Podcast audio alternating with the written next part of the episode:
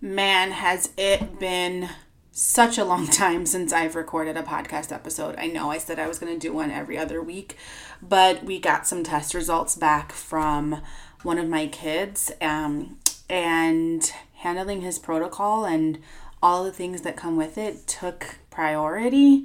And I wanted to share, like, we're almost done with the protocol. We're a couple months in. Um, and it has been so insightful to be able to support my son in his health. Uh, we've got we did a GI map, we did his HTMA analysis, and both of those things combined, being able to correlate those two test results has been so so insightful and even just empowering in being the person who can support my son in his health um, I've shared before in the past on Instagram about how my husband and I had had some concerns about him, and a lot of the stuff that we were getting from our pediatrician was, oh, this is just normal little boy stuff. And to some degree, we agreed, but we knew that there was some more digging to do. Um, and since the beginning of my own training in functional nutrition, I have always said to my husband, if I don't do this professionally, at the very least, this is going to benefit our family.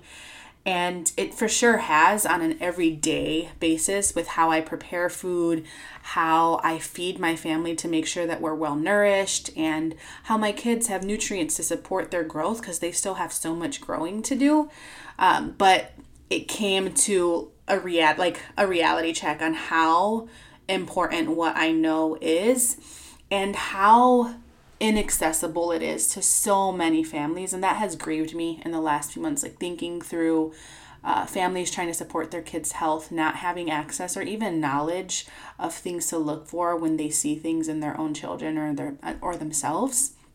So, today's episode is going to be sharing a bit about that journey and supporting my son, what kind of labs we did, what the results were, what I was thinking, uh, what kind of help I received from other colleagues, and um, to share with you, like if you're thinking about your own kid and you have some concerns about his or her health, uh, I'll share some of the tests that I would recommend in specific circumstances. Um, so, I'm really excited to share this. I'm sorry if t- it's taken so long. I've been saying I was going to share it for like a while now, but we're getting to it.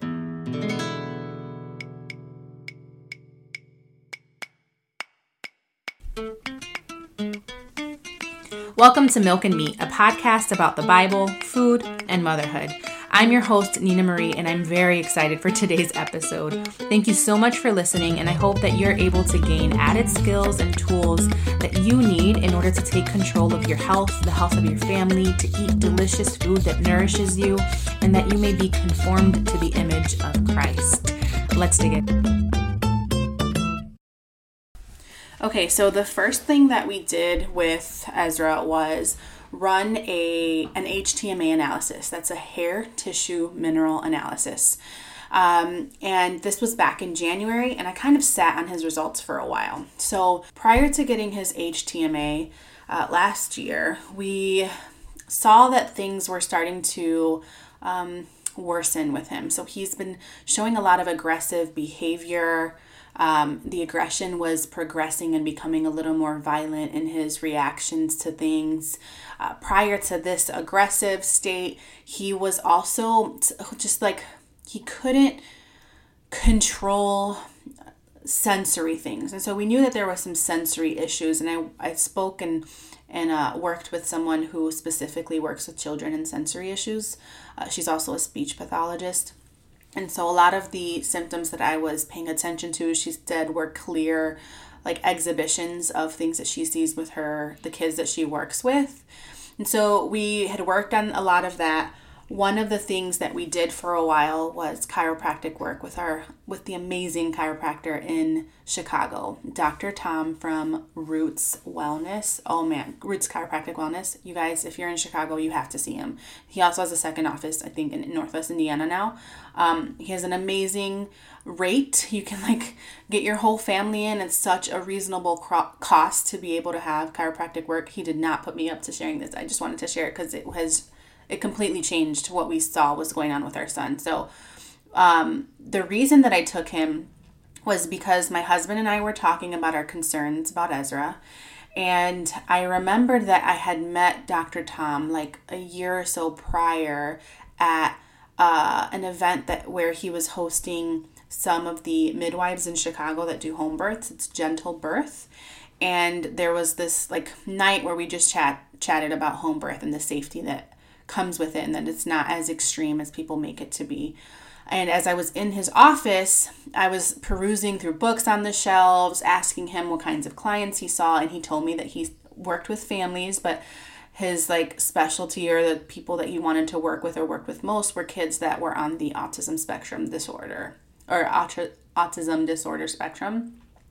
Um, and he worked a lot of with a lot of kids that had behavioral issues. And so in this conversation over a year year later with Bryant, I remembered Dr. Tom, so I reached out to him. We went to his office. We had Ezra analyzed and one he like sat with me for I don't know, 30 minutes at least just asking me questions about my pregnancy with Ezra, like what were things like? And so I already knew in that moment, like this man knows that there's more to what we're seeing and it can go all the way back to my pregnancy and so I shared about how that was stressful for me. I was also pretty depleted. I had him very close after having my first Jude. He was um, they're 14 months apart and so I know that there can be some things rooted in my pregnancy. So we were chatting about that. We chatted about breastfeeding. He was breastfed until 1. He self-weaned a wean a week before he turned 1. Uh, because I was pregnant with Phoebe um, and he was just done. So with that, he self-weaned. He he was always just someone trying to go and uh, go for sensory things. Like there's no other way to put it. Like he wanted to hit things, jump, push things, feel. And so I knew and a lot of the movement that I saw in him was upper body. And so at this meeting with Dr. Tom, Ezra can't sit still. He's just jumping around. I'm like, this is exactly what I'm talking about. And I know that kids can learn to sit still. I know that there is like, okay, they need to just run and move. But with him, there was no sitting still ever. There, like, he just didn't get tired. He just passed out. Um, so in our assessment, um, he had these fancy tools to check Ezra's central nervous system and how it's communicating throughout his body. In the first assessment he does, he is measuring this communication in the CNS, and um, the machine is able to show the electrical output of different parts of his central nervous system. And we see on the screen that a lot, or the images that were displayed after the analysis, a lot of Ezra's energy, so to speak, like all of those messages, were kind of getting stuck in his like neck and shoulders. And if you saw him, like he couldn't sit still, but a lot of the movement when he would try to sit still was just his upper body, neck, and shoulders moving. Like it was just wild. And so it made complete sense. So we started with like three to four visits a week. I want to say it was three in the first month, and then reassessed. And then we were doing two visits a week for a few more months. And that was pretty challenging for me. One, we had three small kids. Two, we lived on the exact opposite side of Chicago. And the drive to his office was like 40 minutes one way. Um, so it was really difficult to get there, but we made it work. And Dr. Tom told us at the beginning, like, there's a possibility that he may have detox response in the beginning and so things might actually get worse. And so i'm glad he told me that at the outset because things did in fact get worse. Like it was frustrating and i would have a conversation with brian. And be like i don't know if this is working but we committed to the full three months. He told us it could get worse. By the end of like it was maybe about four months. By the end of it oh man ezra was different. Like he could sit still. He was much more calm. He was much more emotionally uh intuitive like he could see the emotions of other people whereas before he had trouble with that. So we were really excited to see all of that progress with ezra um, and to see him just flourish as a child and not be the kid that no one wanted to hang out with or be friends with because he was just so difficult to play with or had no emotional stability and then we moved here to Texas, and we have not found a chiropractor like Dr. Tom. And by, by the like four months in here, um, we saw that some of those same tendencies were coming back. And so I decided, okay, I have all of these tests at my disposal. Let's use it on our kids. So I ran the HTMA analysis on all three of my kids. When I got Ezra's results, I kind of sat on it for a while because I was trying to pick through all of the data and then I'm used to interpreting this for adults and not so much for kids. So I was seeking for uh, just help and input to make sure that I was interpreting his re- results well. One of the things when we're looking at HTMA analysis, the first thing we look at is the metabolic type that the lab categorizes them as. And kids are supposed to be fast metabolizers till at least 10 to 12 years old. Um, that's because there's so much growth happening in childhood, and the thyroid and adrenal glands are working excessively, quote unquote, excessively in comparison to adults um, because they handle the metabolic rate, and all of that growth needs to happen. Ezra is categorized as a slow four, and so that right there is an indicator that something's off. Like there is stress going on in his body, whether it's perceived or actual stress, and it is already prematurely slowing down his metabolism. Then we can look at um, those single elements uh, first. So there are nutritional elements, the first four on an HTMA analysis calcium, magnesium, sodium, and potassium. They are the macro minerals and electrolytes. Uh, his calcium and magnesium are low, like almost in in the non-acceptable range. It's depressed, uh, and that's indicative of uh, slow slowed metabolism. Uh, for adults, it would be fast, but he also has way way high sodium and potassium. Like the lab high, you want this the lab high is like 65 or more for sodium, and he's at 134. And then the lab high for potassium is 44, and he's at 287. So when we see those things, when we see um, sodium and potassium so high, we know there is an extreme stress response occurring in the body. And in children specifically, this is often tied to heavy metal toxicity. Sodium, again, is supposed to be like I think it's 20 to 30 and he's at 6 he's at 134 and then potassium I think is supposed to be at like a 1.5ish and he's at 287. So we know that this there's stress going on in his body. Next to that, we see that there are six toxic metals present. Slow metabolizers typically cannot excrete heavy metals well because they don't have the nutritional capacity to handle normal physiological function on top of excreting heavy metals. So the fact that metals are present and he's a slow metab- metabolizer is telling me that there's likely more metals that he cannot excrete or the body has been unable or unable to excrete because of that slowed or premature slowed metabolism. And then we want to remember that heavy metals when we see them on a test, they're cumulative, they're compounding. So it's like if you stack all of these metals that are found on top of one another, they're in the way high toxic range. Um, there's no like a little bit is enough. Oh, it's just a little bit. You have a ton of a little bit, and that's going to stress the body. I think that is a big reason that um, he has that like big stress response. Another thing that we see with his single elements, so his magnesium is low, like very low, his zinc is very low, and his selenium is very low. Those three nutrients in particular are major antioxidants. And with them being so depressed, we know that there is likely high inflammation. So I want you to remember that sodium, not sodium, I'm sorry, magnesium, zinc, and selenium were depressed. And when we see that, because they're antioxidants, there's likely high inflammation. Um, 90% of magnesium is supposed to be in the cell. And if it's being lost, uh, because it's one of the first minerals to be depleted in times of stress, that's also confirming that really, really high sodium and potassium that we see because it's just another uh, indicator of, ex- of the extreme stress response. And then we want to look at sulfur. Sulfur is an important nutrient for detoxification.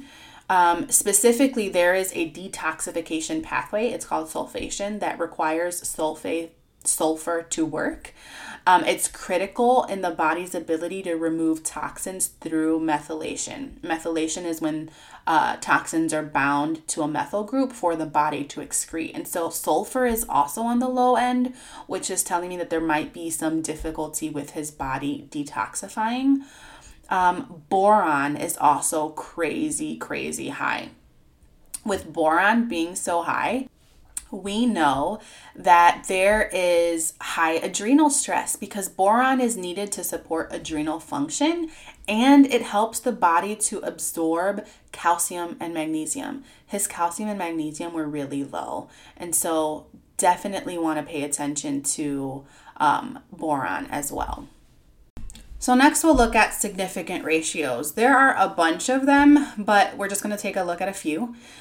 We want to know that the minerals that we see do not work in isolation. They have synergistic relationships with each other and even vitamins and other things in the body or hormones in the body. And they have um, antagonistic relationships with other minerals, other vitamins, or hormones in the body. And so they don't work by themselves, which is why we don't look at uh, the single nutritional elements alone. We need to look at them in context. And so the significant ratios uh, help us point us in specific directions as minerals work together or against one another. Um, the first we'll take a look at, or you'll hear about, is the sodium potassium ratio. We want this at a 2.4 that's optimal for adults. He's at a 0.47. So if he was at like a 1.52, that would be really great, but his is still severely depressed this is pointing to potential long-term chronic, chronic stress uh, because this is the stress pattern ratio. So sodium will correlate to aldosterone which is an adrenal hormone and that's re- responsible for regulating blood pressure and increasing so- sodium absorption and excreting potassium. And then potassium will quarter- correlate with cortisone, which is an adrenal hormone as well, and is responsible for the anti inflammatory response in the body. Cortisone is a metabolite of cortisol and it indicates that there is an elevated stress response. The other ratio that we can look at is the sodium to magnesium ratio. This is the adrenal ratio. It shows that there's a lot of energy being used. It is severely elevated. We want it at like a four with adults. His is at a 38.29. So if he was like at a, I don't know, between a three and a five, that would be really good.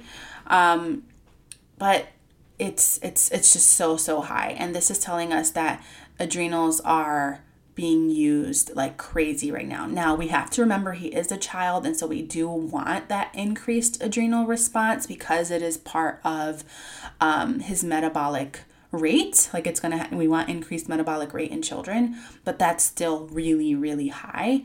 And it tells us that the adrenals are working excessively. So, this tendency, when we see something so high like that, could be um, inflammatory reaction. Remember those three nutrients we mentioned magnesium, zinc, and selenium are really important for the. Um, because their antioxidants are necessary for the inflammatory response. So, the fact that this sodium to magnesium ratio is so high tells us that there is increased inflammation. Now, another marker that we see on here is the calcium to magnesium ratio, that's the blood sugar ratio. Uh, it is elevated. It's not severely elevated. It's still within the like lab high, which is a good thing.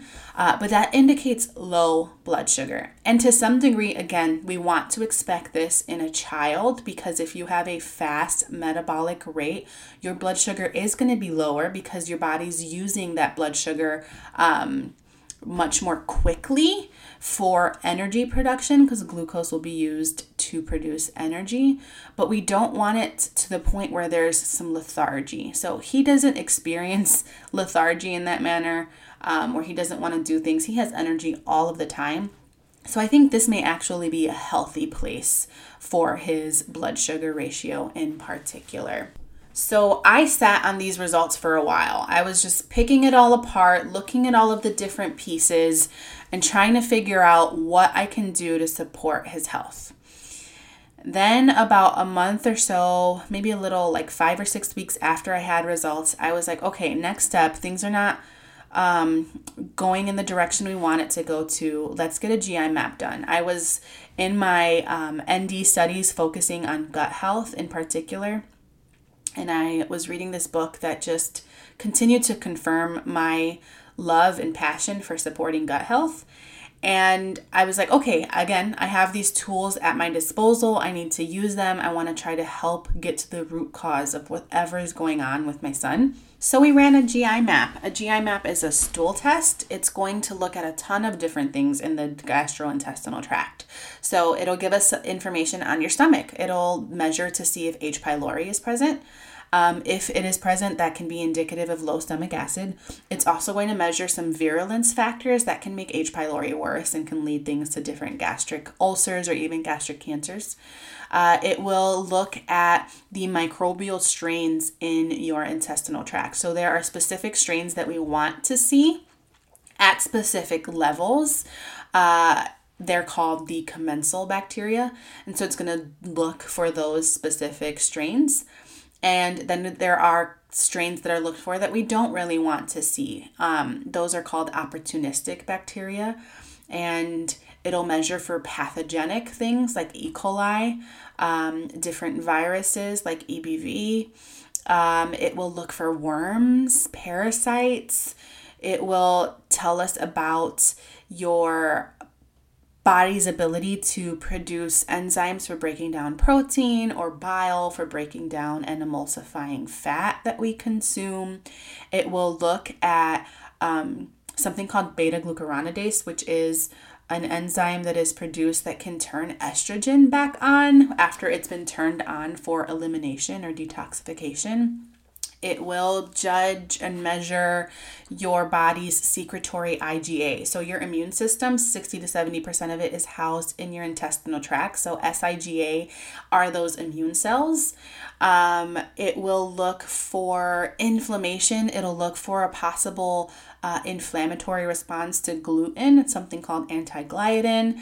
Inflammation is judged by a measurement called calprotectin, and calprotectin is used both in functional medicine and in conventional medicine to judge and diagnose things like irritable bowel disease. Uh, there's just so much information that the GI map gives us, so we had Ezra do it. When I got his results two weeks after a sample, I legit sat at my desk by myself and was on the verge of tears. I'm not going to lie. And that is because there was definitely dysbiosis and I was I wasn't surprised to see that. Like I was expecting dysbiosis.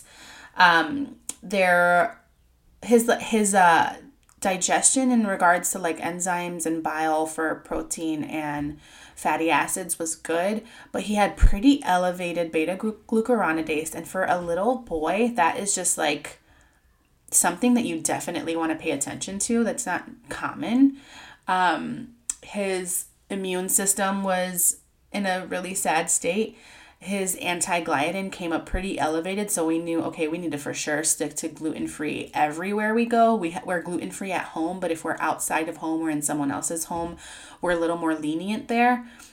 So we've we've decided no, everyone's going gluten free for sure, especially for Ezra's sake and then his calprotectin levels. So you want that measurement to be as close to zero as possible.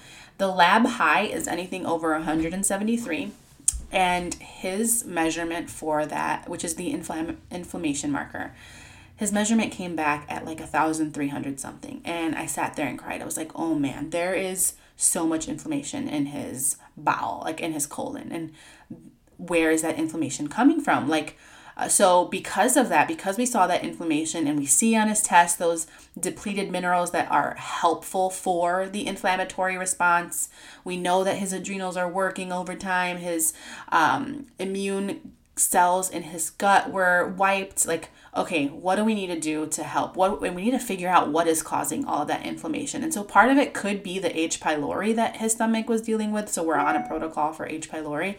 Um, but it could be other things. So we opted to get an MRT food sensitivity test done. I don't typically run this uh, when I do a GI map. I don't think that they're entirely necessary, but when I see results like this, where there's crazy high inflammation and there's an obvious inflammatory response that's been going on for a long time and we need to support that. I want to get to the root and try to eliminate any additional stressors. So, we did an MRT food sensitivity test and he only came back with like a few, which was great. Like, we didn't want a, an entire list of all the foods that we couldn't eat, but it was also still like is this is this the cause of all that inflammation? Like is it just these four or five foods? Um, or is it the H. pylori or is it something else that we're not missing? So, We've been on this protocol for a, a couple months now. We'll be finishing up in a few weeks. And I can't wait to like retest him to see if the protocol has worked. We did, we have a few supplements he does each day. I did a um, an HTMA specific powder for kids that addresses the nutritional imbalances that we see on his HTMA. So that has been helpful. We've been doing smoothies with that. We added in a supplement called L glycine to support gut health to try to just build up his gut more than anything and then eliminate that H. pylori. Um, I wanted to give you this update because, uh, you know, it's helpful to hear like other families are going through it too and maybe you have a kid that has some things going on and you want to get to the root of it. Like maybe you want to make sure that your kids nutrient mineral stores are where they should be and an HTMA analysis is such an affordable test to have it done and it's so simple like you're you're snipping some hair and sending it to the lab and so, if you're interested in having your family go through an HTMA analysis, I would be honored to support you in that process. I do have a discounted rate for kids. Um, when mom does it and then has the add on for kids, I typically don't charge an analysis analysis fee. Um, I just get your whole family worked up so that you can have tools and then I'll have that protocol like this is what we need to do over the next 3 months to support it. We definitely want to retest in 3 to 4 months to make sure that things are trending in the direction they should be trending. Um, if there's heavy metals found, we could potentially talk about what we need to do to support mineral stores to help excrete those heavy metals and detox them appropriately. We want to open up our drainage pathways. I just I want to be able to support you as you support your family in honoring God by taking care of your body. And we do that with knowledge. And and I know that your PCP or your pediatrician likely isn't using these kinds of tests and you're going based on symptoms and I want you to know that there's a better way. There's another way that is more supportive, that is gentle and can bring about great great results. One of them will definitely be chiropractic work, that's for sure. Um, and then just nutritional therapy. So, if you have any questions, please don't hesitate to reach out to me on Instagram at Mama Wheel. You can email me, Nina Marie at mamawheel.org. I'm always available. I want to at least point you in the right direction and be a resource for you if we're not working together. But if you are interested in working together because you're my wonderful podcast listener, you can use the discount code MILK and MEAT, all caps, the whole word, no spaces, uh, to get $50 off the HTMA analysis for you or your child. I'll make sure that link is there as well. Otherwise, you can book a connection call and we can get started that way. I hope you have a good one.